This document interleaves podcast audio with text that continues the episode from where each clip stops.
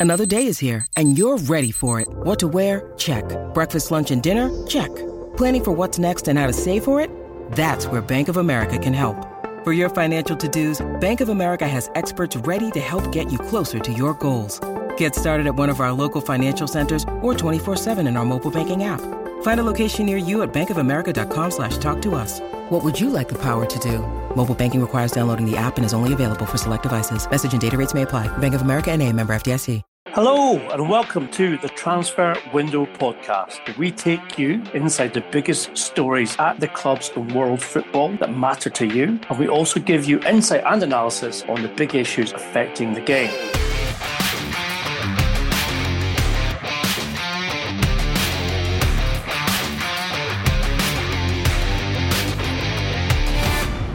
Today is question and answer. Your questions answered by us, by Duncan Castles, our pundit extraordinaire, by me, Ian McGarry. Um, we shall be looking at three questions today, and but we start with some news regarding um, Manchester City and Leroy Sané. Duncan, what can you tell us? Yeah, this is, um, I think, an expected development from the story we broke on the podcast a couple of weeks ago that uh, Manchester City uh, were worried about um, whether Leroy Sané would could be persuaded to stay at the club. Um, they'd off, made him offers of a new contract. He only has two years left in his current deal. He has refused to accept any of those offers. Um, they want to retain him uh, for understandable reasons. Um, the the third uh, best uh, provider of goals and assists combined in the Premier League this season. Um, outstanding pace. Uh, you just have to watch him play to understand that Manchester City wouldn't want to lose him. However, they've made a pragmatic decision that if they cannot persuade Sané to sign a contract this summer, that they will have to consider selling him um, while his value is high and replacing um, with one of the candidates as we we um, described, being João Felix at Benfica. Um, if you look at Leroy Sané and look at the options available to him, he wants to be a top player at a top club, so that limits uh, the number of choices. He's um, a German international. Um, as we mentioned at the time, Bayern Munich are in a rebuild process and particularly need players on the wing. Um, so the, the obvious deduction there would be that Bayern Munich would be interested in signing a player of his age, just 23, speed, ability, and also being Germany international. That is exactly as things have panned out. Um, I've just been told that Bayern Munich have uh, contacted Manchester City uh, to express their interest in the player, and they expect to be allowed to speak to Sané's um, representatives um, to discuss the possibility of him moving. There's no agreement on a fee as yet, um, as far as I'm told. I think this is um, it's one of those situations where the clubs are being pragmatic. Manchester City are being pragmatic, and, and now Bayern Munich are exploring the deal to find out if Sané would be interested in moving to them, if they can sell the club to him. And I think that will be a difficult aspect here because, as we outlined in the podcast, he's not an easy player to manage. Um, lots of fallouts and difficulties with Pep Guardiola. Um, he's had problems with uh, the German national team manager, Joachim Löw, which led to him being left out of their World Cup squad. So I think Bayern Munich very, will very much have to sell this project to Sané and make him believe that if he goes there, he will be central um, to their Champions League campaign next season and that he will be. I don't know if Bayern Munich are guaranteed places to, to players, but um, Sané will want assurances that he's going to be a first choice um, in a way that he hasn't been at Manchester City and in a way that's uh, annoyed him uh, this season. So um, this, you know, very much how transfers play out. You you you speak to the player and their representatives, find out what they want, um, see if they're a match to the club, find out what their financial demands are. Then, if all those um, boxes are ticked, then you start um, negotiating transfer fee with the current club. And as I say, City's position is that they want to retain the player, so um, it's quite possible that Bayern Munich come with an offer to Sané, and then Sané uses that as a negotiating tactic uh, with Manchester City to say, look, um, I've got one of the top clubs in Europe who want to sign me and give me what I want in terms of playing time. Uh, you will have to reconsider your offer to me um, to match or better what what uh, Bayern Munich are presenting me and give me guarantees about playing time.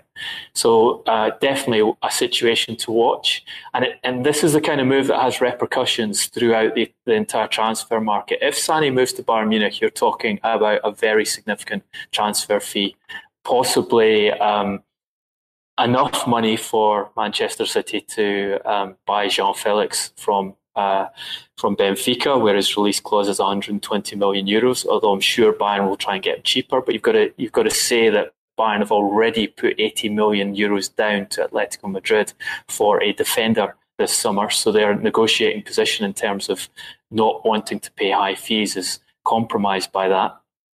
It also has implications for other players in the market, like Nicola Pepe, um, who has been a target for Bayern Munich, remains a target for Bayern Munich, who Bayern have offered uh, Lille 60 million euros for, which does not meet Lille's valuation.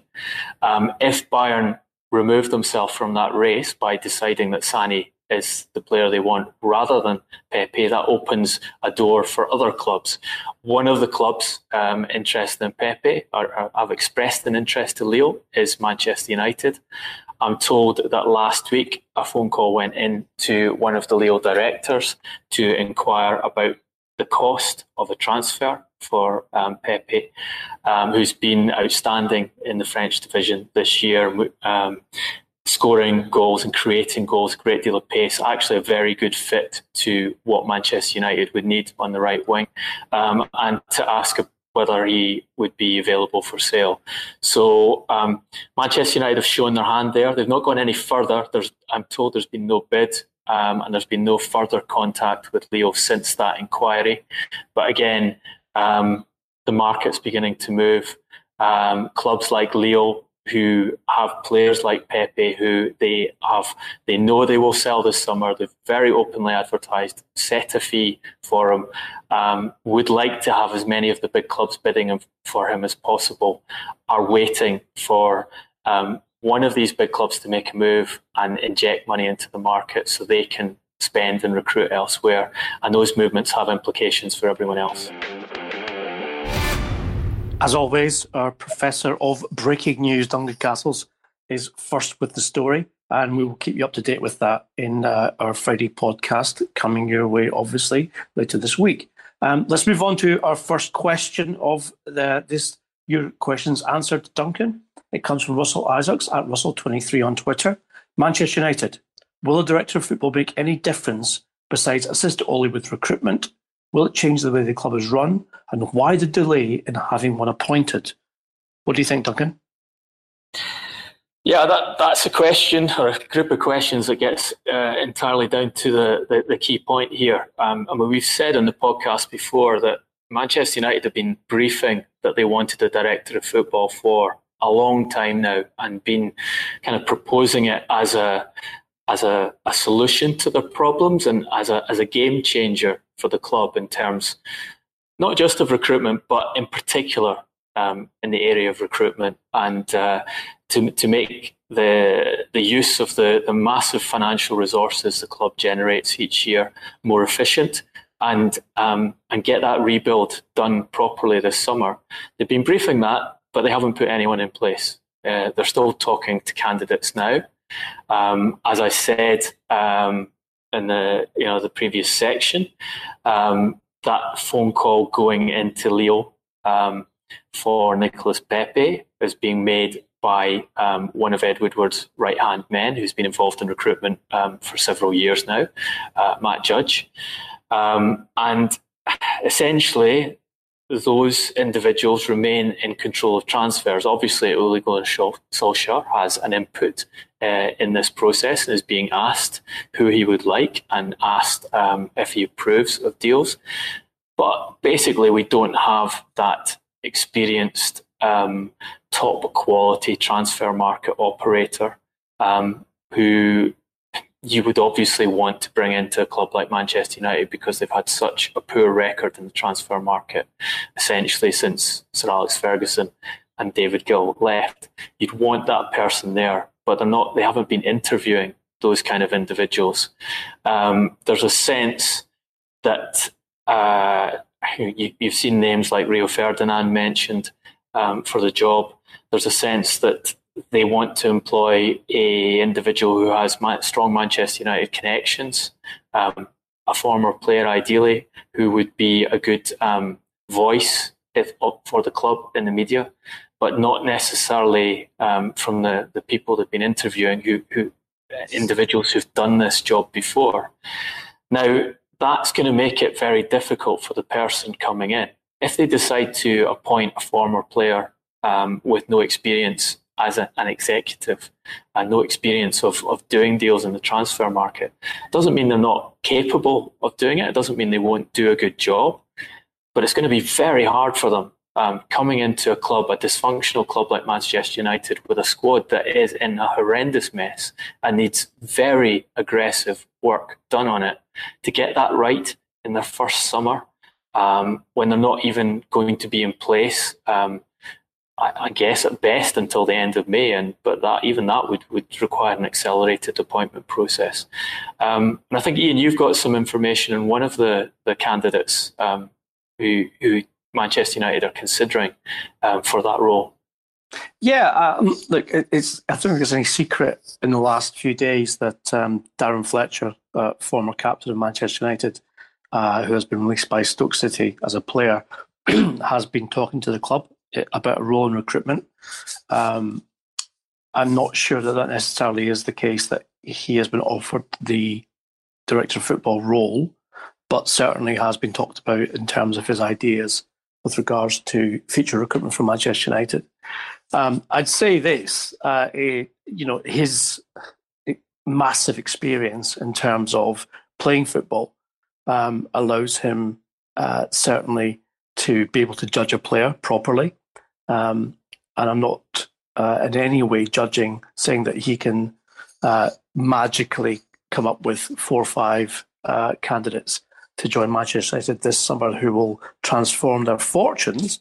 However, I think what the difference of having someone like Darren Fletcher in place um, would make is that you take away the what we've seen uh, to be or perceived to be the um, control over recruitment, which Edward Woodward and the Glazers have um, exercised in the past three years, um, and in signing players who possibly are not suitable to the club or indeed not even in well effectively able to integrate into the team that they have already. So I think Darren Fletcher's experience, um, his he's very intelligent, articulate man as well. He knows the club inside out, as you mentioned, Duncan. So I think having his advice, at least, regardless of what position he may take up, would be a huge advantage for Manchester United in terms of trying to improve the recruitment policy and and take the club forward in this next transfer window. Um, but as we discussed, I think a couple of weeks ago about director of football roles, um, you need to have administrative experience, and you also need to um, be able to uh, prove your worth in terms of transfer negotiations. Now, so many times in the Sir Alex Ferguson era, um, all it took was a meeting with uh, the great man uh, with a player and his parents, and effectively, it would be, oh yeah, we'd love to sign for you because you are Sir Alex Ferguson. Now, Manchester United have lost that aura, not just in terms of their manager, but also in terms of um, the club itself having lost its luster of being a serial winner. So um, I think what someone like Darren Fletcher would bring to the club is uh, a sense of their history, tradition, um, but also someone who's very down to earth, someone who can um, be, I think, realistic and also very charismatic in terms of negotiations with potential signing targets uh, and their families and agents, etc., which is also very important, as we know. And um, in a situation or uh, in a climate where Manchester United, uh, I think, will struggle to attract the best players in the world, someone like Darren Fletcher will be able to um, explain the project going forward, the, the future ambitions, etc., etc., and allow a, a player to um, see what might be the case for him in the future rather than simply, oh, you know, we're going to be competing for a Premier League or Champions League in the next season, which clearly they're not. So um, I think someone with Fletcher's uh, ability to communicate very well with other players um, and someone who has, as I said, a history at the club and is able to say, look, things might not look so rosy now, but let's look at a four-year, five-year contract where you will be competing Champions League, Premier League, etc., etc., would be a very, very um, slick move for United. Uh, and obviously, he would have a, a very um, easy relationship with Ole Gunnar Solskjaer. But I think at the same time, um, given what the difficulties have been for Manchester United in terms of recruitment and, and who makes decisions ultimately, uh, anyone going in there, Fletcher, anyone else, would have to have uh, a clear mandate and authority with regards to what they were expected to do and what they were allowed to achieve in terms of signing players.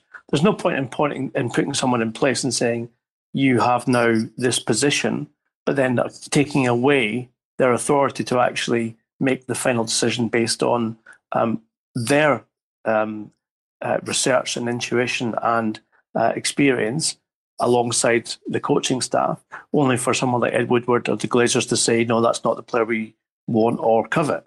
So I think it's a difficult um, dynamic which needs to be overcome with regards to how United move forward.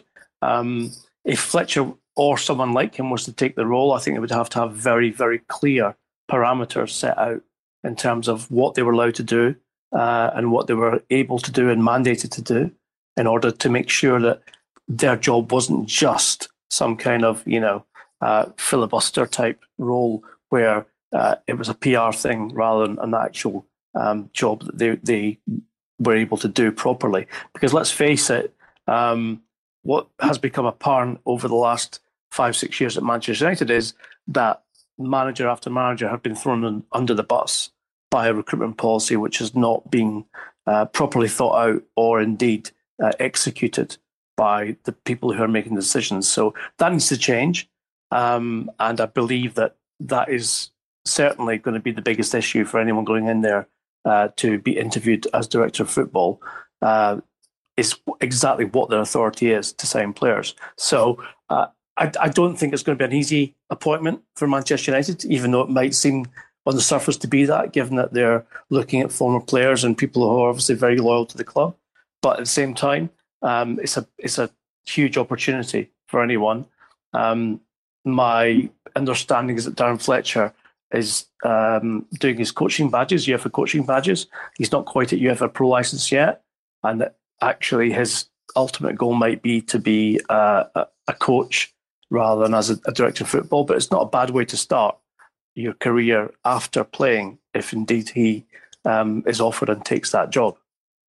I think it's this is the, the thing. I've talked to candidates to become directors of football at some of the biggest clubs in Europe, and I'd have them explain to me why they haven't taken jobs. And the, and the answer, the reason for not taking a job is usually they feel they do not have the authority um, and do not have uh, the resources available to them, or the club is in such a complicated state that their reputation will be on the line if they go there.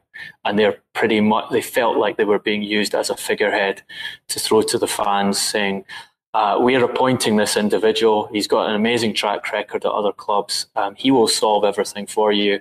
And then a year down the line, um, he's not the solution and he, he gets um, uh, thrown out of the club or, or or exits the club of his own volition. I mean, a good example there would be Monchi at uh, Roma, who um, voluntarily left Roma essentially before um, he was pushed out because uh, the fans were extremely unhappy with the deterioration in performance this season after they reached the, the Champions League semi final. And from what I gather, a lot of the failures there were not down to Monchi.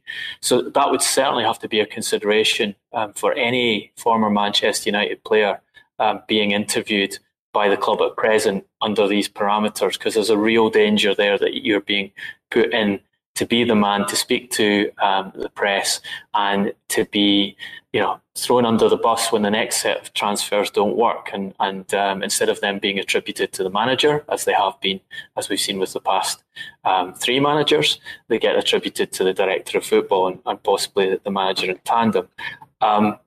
There are other sides to the role, and, and we've obviously seen Jose Mourinho talking about uh, club structure and talking about how he felt that Manchester United lacked a bridge between uh, the manager and the board and a bridge between the manager and the players, a, a person who was able to intervene with the players. Uh, so it wasn't the, the situation that the, the manager always had to reprimand them and always had to bring them in line and saying that Manchester United lacked that. From that perspective, I, I would see someone like Darren Fletcher um, being an ideal candidate for that kind of role.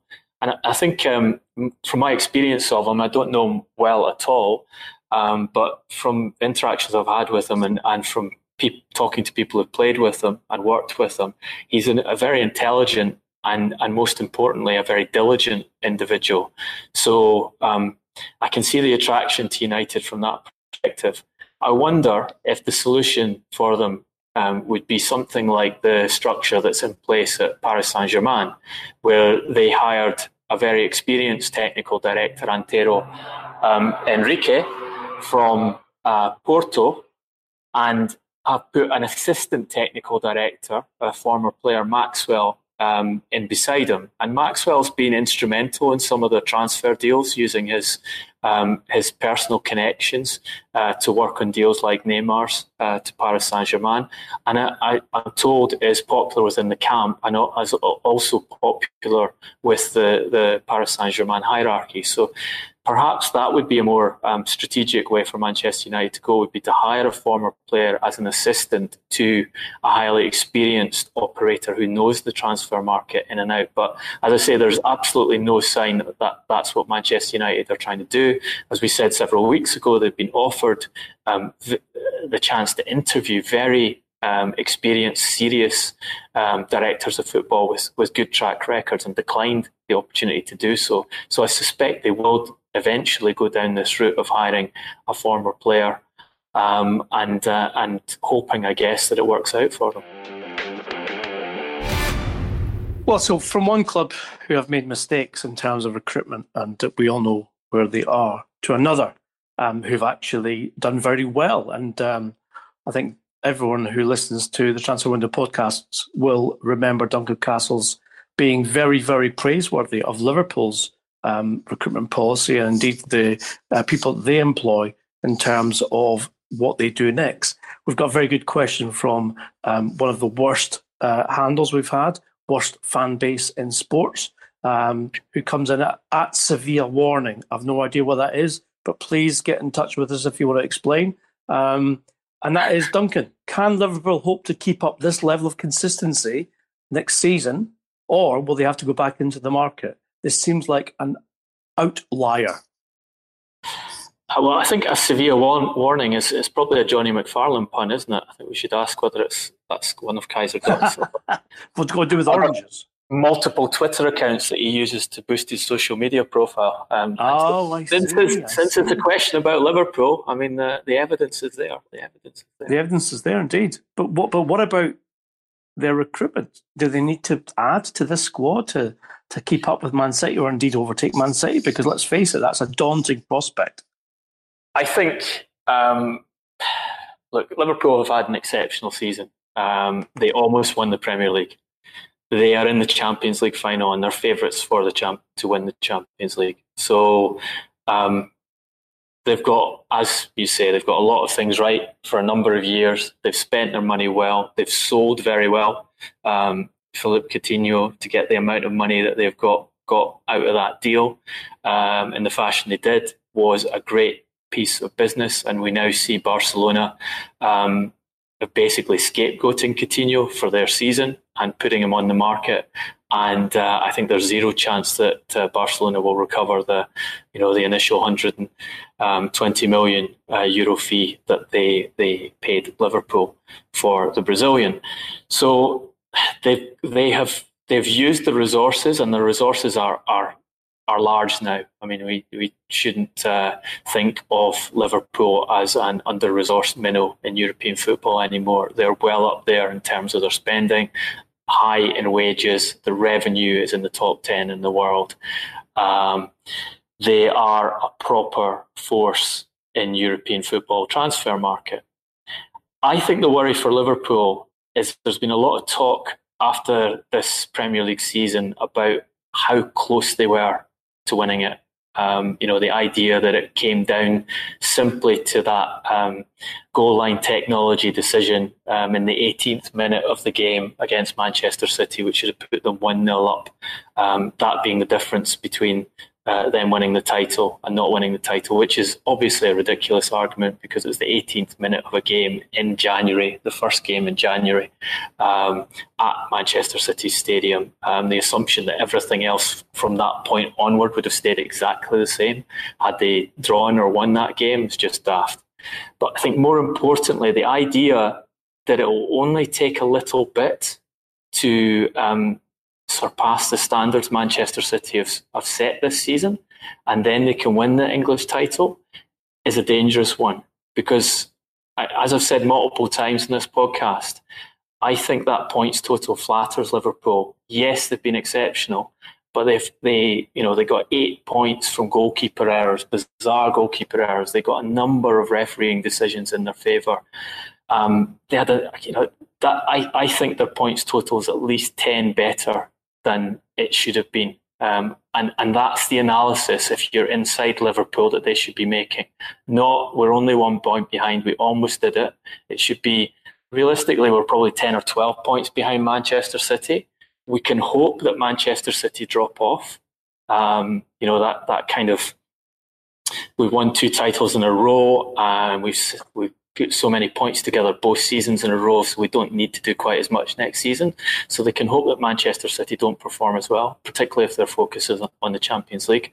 But I think realistically, they've got to be thinking of, of making up that 10 points rather than making up one point. If you look at their squad, um, it's very good, but it's not as deep as the rivals. Um, they've been uh, fortunate in that they managed to keep their front three fit for almost the entirety of the season. It's only in these last few weeks that we've seen um, Roberto Firmino missing for a sustained period, and obviously losing Mo Salah for um, the the Champions League semi-final return, which is, as you suggest in the podcast, might in, in a bizarre way have helped them in terms of the, the tactics in that game. But they've had those, uh, you know, the, their attack is about those three, and it's about the two fullbacks. That's that's where Liverpool's goals come from. Um, and uh, Andy Robertson's been fit all season. Um, Trent Alexander's been fit most. Alexander Arnold's been fit most of the season. They have got cover for Alexander Arnold and Joe Gomez, but Joe Gomez they prefer to play at centre back and is not good attack as an attacking force as Alexander Arnold. They don't have any co- cover for Andy Robertson. They obviously need to to buy there. I think they need at least one more um, high quality forward, um, and I believe that they are they are actively trying to recruit in that area and may put down a very big transfer fee for um, a player of similar type to the ones they have, i.e., extremely fast, can score goals and create goals. I also think they've got a problem in central midfield. Um, I think there's a, a, real lack of creativity there. Um, they will be stronger because Fabinho should be a starter um, every game next season. He's he's gone through his adaptation process in the Premier League. Um, he is definitely an improvement over um, your favourite Jimmy Milner. Um, miles better than uh, Henderson. Um, a better pass of the ball and as good defensively as, as all of them. So, so that will improve the midfield. But I think they need um, another creative option um, in the you know one of the number eight positions. Maybe that can come from Naby Keita having a better season, but you have to say that Keita disappointed in his first season. Um, it could be he's like many foreign players; he needs a whole season to adapt to English football, and the second season will be the one where he explodes. But um, that would be the the other area where you would say Liverpool would not want to depend on Keita having a good second season. They they want they would want to get a player of his type who can cover a lot of ground and create and pass his way through the kind of defences they sometimes have a problem breaking um, to give themselves more tactical variation. Um, so yeah, I, I, think there's there's significant work to be done there, and um, what they need to avoid doing is resting on their laurels. Agree with that, Duncan. Um, I think it's slightly kind of, uh, it, I guess, conclusive of what an incredible season Liverpool have had, where they shared the golden boot with two of their players, Mane and Salah, with Pierre-Emerick Aubameyang, um, in terms of goals scored in the Premier League. Um, but I still think, and this may be something which you know our listeners will find a, a little bit kind of um, weird on the basis of what we just said that Mane and Salah are joint top scorers in Premier League. I still believe the glaring uh, deficiency in this Liverpool team is a out and out striker who scores 20 plus goals in a season because clearly if they had that they would have won the Premier League this season because they would have outscored and indeed outpointed Manchester City. And we mentioned um, a few weeks ago on the podcast that they have an interest in Timo Werner at RB Leipzig, and that um, interest has increased. I'm led to believe in the last two weeks. Uh, indeed, it's going to be encouraged by the fact that Bayern Munich have yet to make any kind of um, inquiry to Leipzig with regards to the German international striker. He's someone who can lead the line, um, someone who gives a, a, a basically a um, a different dimension to that um, front three, where Firmino is effectively plays as number ten, and the uh, Salah and Mane play and come in from the wings um, to score goals. I think Werner would be uh, more of a point striker for them and someone who the exceptional talents that Liverpool have in terms of pro- providing assists would allow them to see uh, a much better goal return in terms of uh, striking options throughout an entire season. So for me, um, in, re- in response to our listener's question, uh, I see the recruitment of that that striker, that point striker, which Liverpool don't currently have. Um, Manchester City have it in Aguero. Um, Spurs have it in Harry Kane. Um, and I think that they need to acquire someone like Werner who would give them uh, I think a plan B as well. I think there's a there's a brilliant plan A at Liverpool where they play the trident of the the front three of Firmino, Salah, and um, Mane, but they don't really have is um, a, a, an alternative. We've seen it very, very lately in the Champions League and Premier League with Divock Origi leading the line, and we've seen how successful that's been. But I don't think anyone's under the um, sort of in- interpretation or indeed uh, to think that Origi would be the solution to the number nine position um, as a striker at Liverpool. Um, he's a player who's been there a long time. He's been on loan as well. Um, whereas if you bring in someone like Timo Werner, um, he is someone who is effectively at his well, you know, he has proven himself in the Bundesliga at very high level um, and in international football as well, with regards to his ability to score goals and convert chances. So for me, I, I think Werner um, or a player like him would be the most um, advantageous addition to Liverpool's squad. Yeah, I, I, think I think Liverpool are a paradox in some ways in that they don't have any problem scoring goals in total but they do have problems in particular matches. And it's just that variation of attacking options and variation of creative options that if they can add, uh, then they can go to the next level. Yeah, and that's where obviously they need to go because clearly the, the 30 year wait for a title is the one that bugs them the most and um, the one that they want to resolve as quickly as possible and have come very close this season, as we know, to, uh, to doing so. We're going to move on to, I think, one of our favourite subjects on the Transfer Window podcast. All of you listeners out there will be very familiar with um, our relationship with the super agent Mino Raiola. Um, lovely man that he is, uh, very rich, but has recently received a ban, um, which amazingly coincides with the summer transfer window. Because why would you ban an agent uh, outside of the window. Why would you do that uh, unless you were trying to prevent him from working? And um, we've got good questions here. I'm going to read two of them from our very um, good friend Brett Ramirez, uh, and also from Eugene at EU understroke Rabbi, saying, um, "What are the repercussions of uh, for Chelsea and Mino's ban?" Um, and also from Brett, what led to Raiola's ban, and what does it mean for Pogba and De Ligt, etc. So, Duncan, I know that you are up to date on this story. Can you just give us a an idea and the, indeed the facts regarding Raiola's ban and uh, what it means in terms of players moving this summer who are under his tutelage? Um, well, a, it was a ban initially um, handed down by the Italian Federation, um, who did not, um, in their press release, detail the reasons why they had banned Raiola. Um, Raiola um, has gone to press and said that he believes the Italian Federation uh, were discriminating against him on the basis that he'd uh, he'd criticised the Italian Federation for the state of of the game in Italy and the national team, um, and because he'd spoken out against their uh, failure to take um, proper action against various um, racist incidents in Italian football recently. Um, that Italian Federation ban was then broadened um, by FIFA, I think a day later, um, to a worldwide ban. Um, again, no specific explanation given as to um, what Raiola's transgression had been.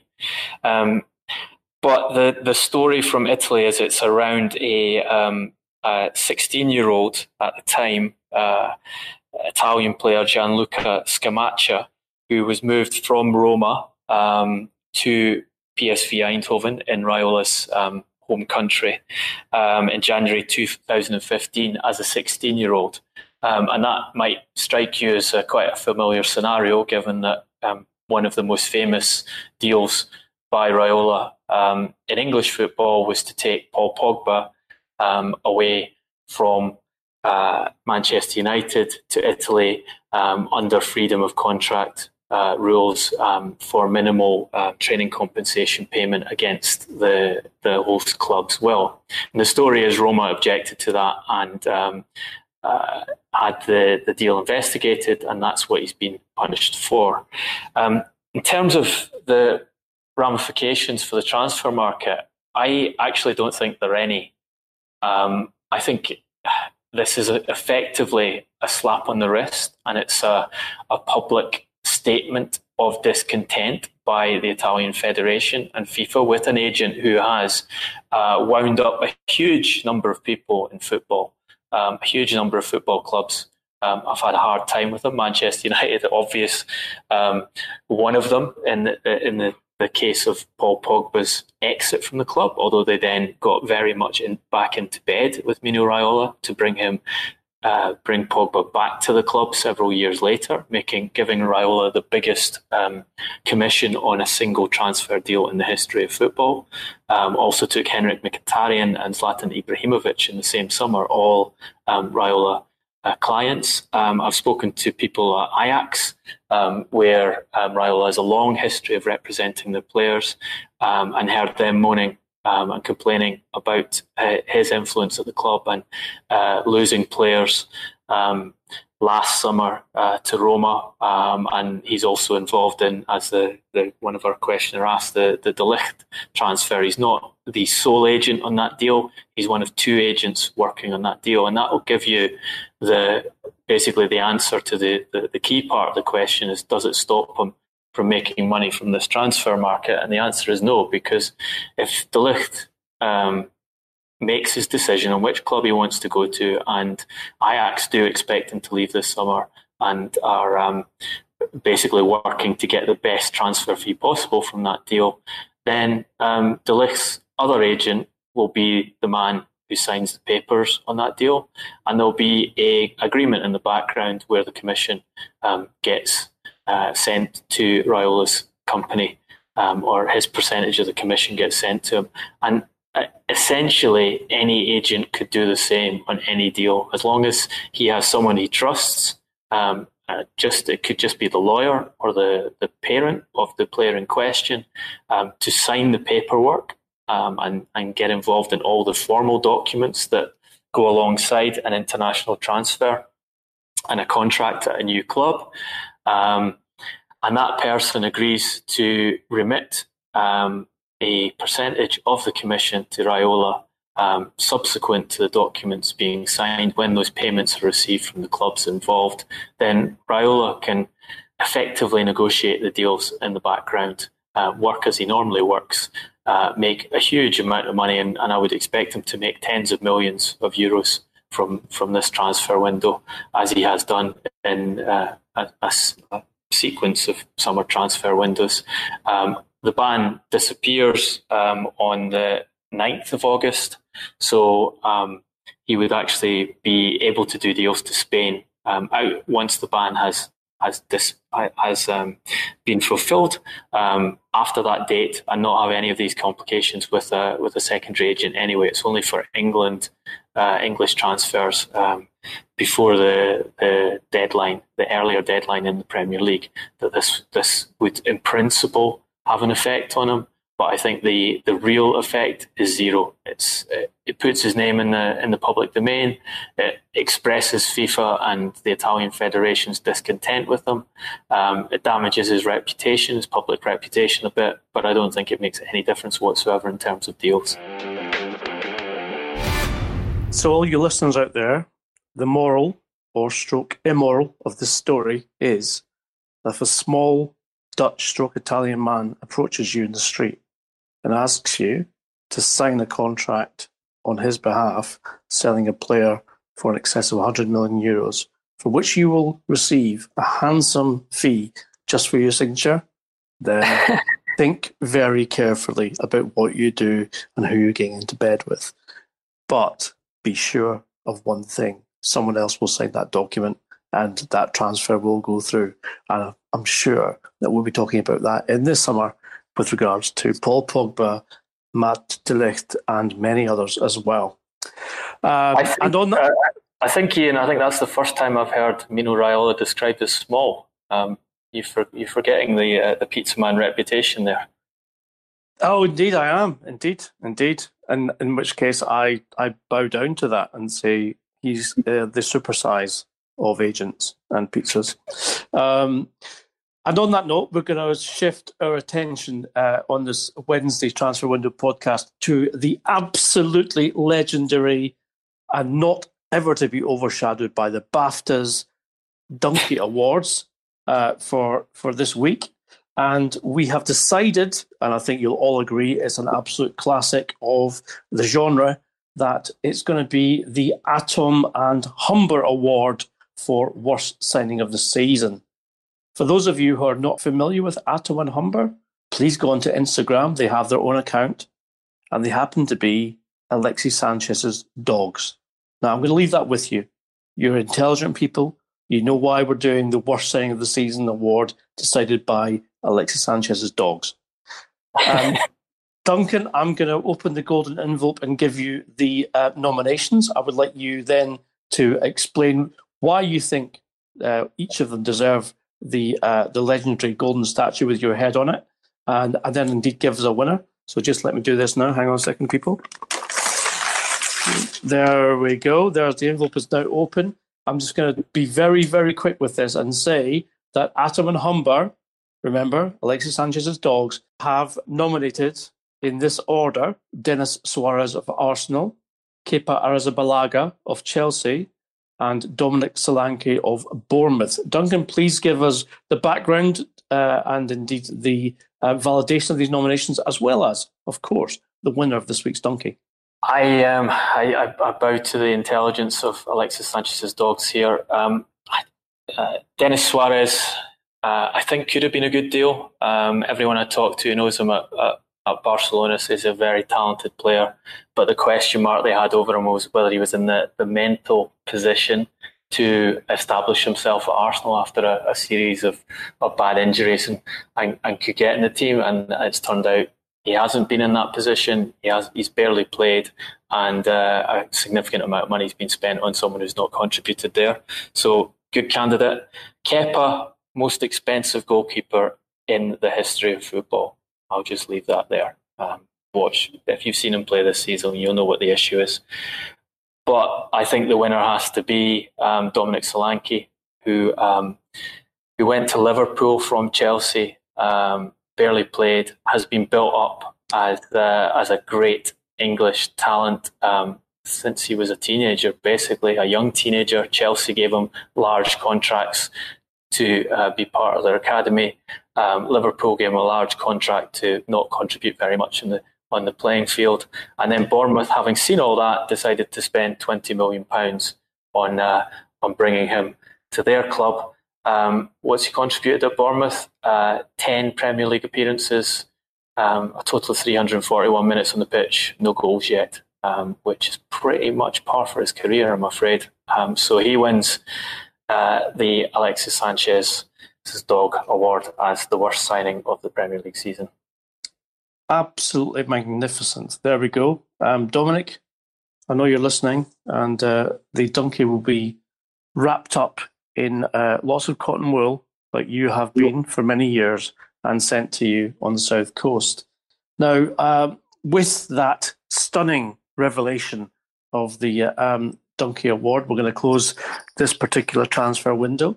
Um, if you want to continue the debate, uh, which we love you obviously to do, and indeed questions answered is one of our um, great uh, highlights of the week, then please get in touch with Duncan at Duncan Castles, with me at Garbo SJ. We have our own transfer window uh, account at Twitter, which is at Transfer Podcast.